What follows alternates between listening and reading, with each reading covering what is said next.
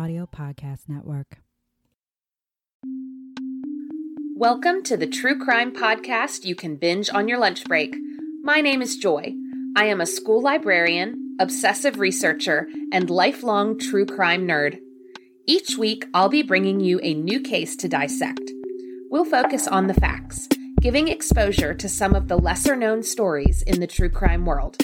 You never know what you might learn. This is Bite Sized Crime.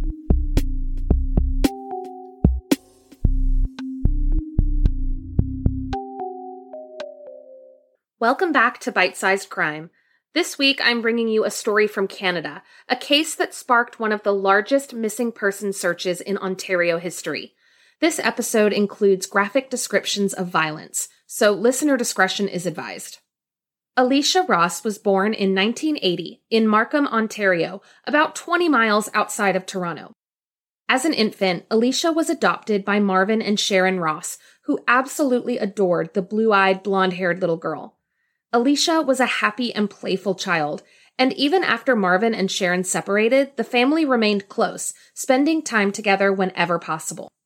Alicia grew into a bright, adventurous young woman. She loved the outdoors and was especially fond of canoeing, something she often did in the parks and waterways around Lake Ontario. She volunteered at a local camp, teaching kids how to canoe. By her mid 20s, Alicia was thriving. She was working in sales at Hewlett Packard, a tech company with its Canadian headquarters in nearby Mississauga, and she had her own living space in the basement of her mother and stepfather's house. The renovated apartment was perfect for a young professional. Alicia had her own separate entrance, giving her privacy while also allowing her to stay close to her family. In August of 2005, 25 year old Alicia had a great job, a comfortable apartment, and a new boyfriend. Everything was going well in her life. Her mother had never seen her so happy. On the evening of August 16th, Alicia and Sharon took the family dogs out for a walk after work. Alicia was excited. She had just found out that she was getting a promotion at work, which would be announced the next day. Sharon wasn't surprised. Alicia was a hard worker and deserved this recognition. Later that evening, Alicia's boyfriend, 29 year old Sean Hine, came over to the house to celebrate the good news. Alicia and Sean had been dating for almost two months, and things seemed to be going well. The couple hung out in the basement apartment that night and played a few rounds of pool. At one point, Sharon came downstairs to borrow a purse from Alicia. She chatted with Alicia and Sean for a bit before heading back up to the main house for bed. At midnight, Sean decided it was time for him to go home as well. Alicia walked him out to his car, kissed him goodbye, then walked back towards the house.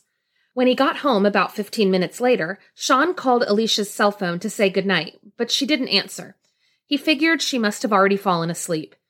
But when he tried to call her again at 10 o'clock the next morning, she still didn't answer. Even when she was at work, Alicia always answered her phone. Sean waited a few hours to see if she would call him back, but eventually he decided to drive back over to Alicia's house to make sure she was okay. When he got there, he was surprised to find her car in the driveway. Maybe she had overslept, or maybe she had called out sick from work. He knocked on her apartment door, but there was no answer. His concern growing, Sean looked around outside the apartment.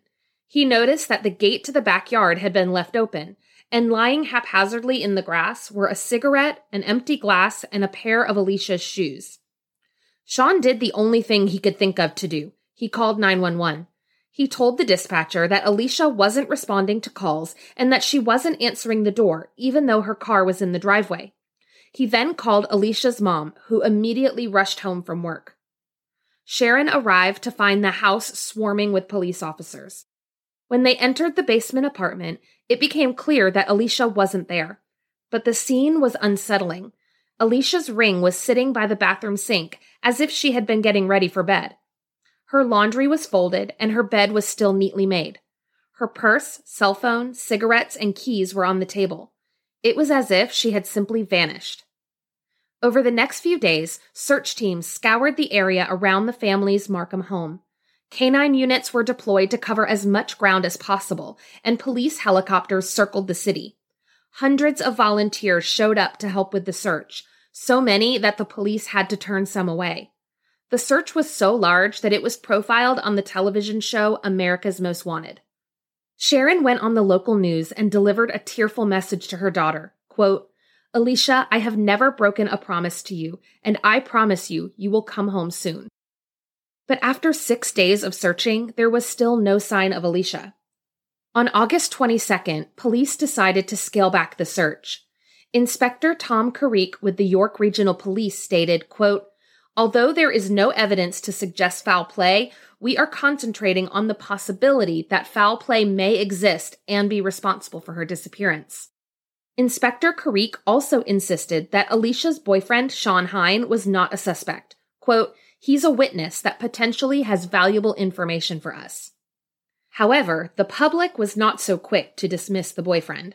Sean was the last person to see Alicia on the night she disappeared, so naturally he came under suspicion. The stress of public scrutiny was hard on Sean. Shortly after Alicia's disappearance, he was arrested for drunk driving, a fact that didn't help his reputation. Although Sean wasn't an official suspect, investigators did consider him a person of interest. They spoke with Sean's neighbors, asking if they had seen any suspicious behavior, such as Sean taking out the trash at odd times. They even searched his cottage in Haliburton, several hours north of Markham, but nothing seemed to indicate that Sean had been involved in Alicia's disappearance. On August 25th, Police announced that they believed Alicia Ross was not just a missing person, but that she had been abducted, likely by someone she knew. They set up a dedicated hotline and asked the public to call in with tips. But out of the hundreds of calls that came in, none amounted to anything useful in the case. As the weeks passed, investigators continued to explore every possible lead. Sharon once again went to the media begging for her daughter's return. Quote, I would give my life just to have her come home. I'm not even looking for punishment, you know? I don't wish to harm anyone. Just her return. That's all I want. On September 20th, 2005, a month after Alicia's disappearance, a man walked into the York Regional Police Headquarters and made a stunning confession. He had killed Alicia Ross. The man was 31 year old Daniel Sylvester, Alicia's next door neighbor. With his lawyer present, Daniel told investigators what happened in the early morning hours of August 17th. According to Daniel, he ran into Alicia in the small alleyway between their houses around 1:30 that morning. Alicia confronted him, asking him what he was doing out there, and Daniel replied that he had as much right to be outside as she did. They argued, and Alicia called Daniel a loser. In Daniel's own words, he, quote, lost it. Daniel slapped Alicia, which resulted in a scuffle. He wrestled her to the ground and began beating her as she struggled against him, grabbing at his hair and trying to kick him in the ribs. Enraged, Daniel drove his knee into her chest and slammed her head into the pavement over and over again. When he finally regained control, he realized Alicia was dead. In the recorded interview with police, Daniel reenacted the scene for detectives, getting down on the floor of the interrogation room and demonstrating how he pinned Alicia down. Quote, She wasn't breathing. She stopped struggling. She just lay there. I panicked. I didn't know what to do. I knew I was in serious trouble. After that, Daniel said he left Alicia's body lying in the grass for several minutes while he tried to figure out what to do. Then he dragged her body across the yard and into his garage before going back outside to wash the blood off the pathway with the garden hose. When he finished, he lined the trunk of his mother's car with cardboard and laid Alicia's body on top, wrapping her head with rags and duct tape to stop the flow of blood. He removed her clothes and his, placing everything in trash bags before going inside to shower. Then, around 5 a.m., Daniel drove Alicia's body north, dumping her in a marshy area near the small town of Manilla. He also discarded the trash bags with their bloody clothing, unaware that he had also thrown away his wallet with his driver's license and bank cards inside. Daniel admitted that he had returned to the site multiple times to try and recover his belongings, but he wasn't able to find them. In his statement to police, Daniel also said that a few weeks after he killed Alicia, he went back to Manilla to move her body, afraid that she would be discovered. By this time, Alicia's remains were in an advanced state of decomposition, making his task much more difficult. Daniel said that he gathered up as much of the remains as he could, covering everything with a tarp in the back of his pickup truck. He then drove even farther north to Coboconk, a tiny logging town on the tip of Balsam Lake. There, he once again disposed of Alicia's remains. At one point in the recorded interview, a detective asked Daniel, quote, Do you understand the events you're under arrest for? And Daniel responded, Murder. Daniel Sylvester led investigators to the location of Alicia's remains. Due to the level of decomposition, the medical examiner could not determine a cause of death, but reports indicated that at least 30 of Alicia's bones had been fractured, including most of her ribs. York Regional Police announced that they had recovered the body of Alicia Ross and that 31 year old Daniel Sylvester was being charged with second degree murder. The community was rattled. This news had seemingly come out of the blue.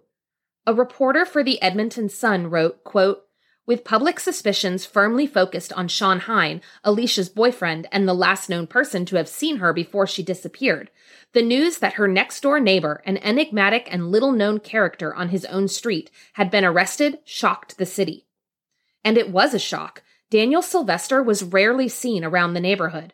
Alicia's mom, Sharon, said she had only seen him a few times in the years they had lived next door, and they had never interacted.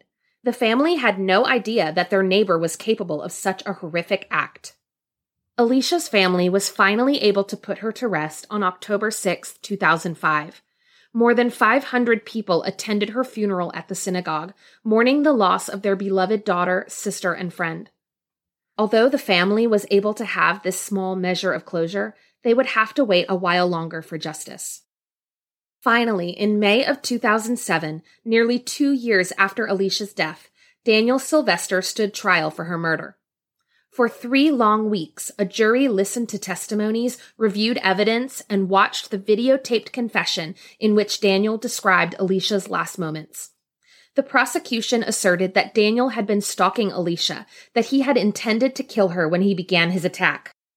The defense, on the other hand, portrayed Daniel as a loner on the fringes of society, someone who had suffered rejection and bullying at the hands of others his whole life.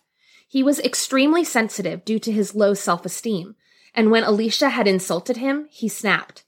But the defense claimed that Daniel hadn't meant to kill Alicia. Things had just gotten out of hand. Daniel's attorneys attempted to paint him in a sympathetic light, they called his psychiatrist, Dr. Mark Ben-Aron, as a witness, and he laid out Daniel's history of depression and anxiety, something he had been treated for since he was a young boy. Dr. Ben-Aron also detailed a history of disturbing behavior, including voyeurism, which he called, quote, creepy and weird. Dr. Ben-Aron told the jury that Daniel had admitted to attacking Alicia, but that he hadn't meant for it to be fatal. Daniel told the doctor that he didn't want to be picked on anymore, that he just wanted to, quote, make a statement. Dr. Ben-Aron told the jury that Daniel showed genuine remorse for his actions. The prosecution argued that someone who felt genuine remorse did not cover up a crime and hide a body multiple times. On May 29, 2007, after just four hours of deliberation, the jury found Daniel Sylvester guilty of second degree murder for the death of Alicia Ross. He was given a life sentence with the possibility of parole after 16 years. After the verdict was read, Sharon read a statement on behalf of the family, thanking the jury for their work. Quote, the pain of our loss will never go away. It is with us every day, but you believed in the truth and delivered a verdict that now helps all of us move forward to the day when we hope memories will be of cherished, happy times rather than painful memories of how Alicia died. In the years following Alicia's death, her family has worked hard to keep her memory alive. A memorial fund was created in Alicia's name to help send at risk youth on canoe trips to Algonquin Provincial Park, one of Alicia's favorite outdoor spots. Alicia Ross was a bright young woman with her whole life ahead of her. She fell victim to a man who could not handle rejection, who used his anger as a weapon. No matter what Alicia may or may not have said in the moment, she did not deserve the violence he inflicted upon her. Tragically, thousands of women are victims of this type of violent behavior every year. If you or someone you know is experiencing unwanted attention or stalking behavior, please reach out for help. You can call or text the VictimConnect Resource Center at 1 855 484 2846 to receive free confidential support and information. Thank you for listening to Bite Sized Crime. This episode was written, researched, and edited by me, Joy Scaglione. Theme music is by Arts Guitars. For episode transcripts, pictures, and sources, please visit bitesizedcrimepod.com. You can also follow the podcast on Instagram at bitesizedcrimepod. If you have a suggestion for a case I should cover, please email me at bitesizedcrimepod at gmail.com. And be sure to subscribe and review on Apple Podcasts or wherever you like to listen.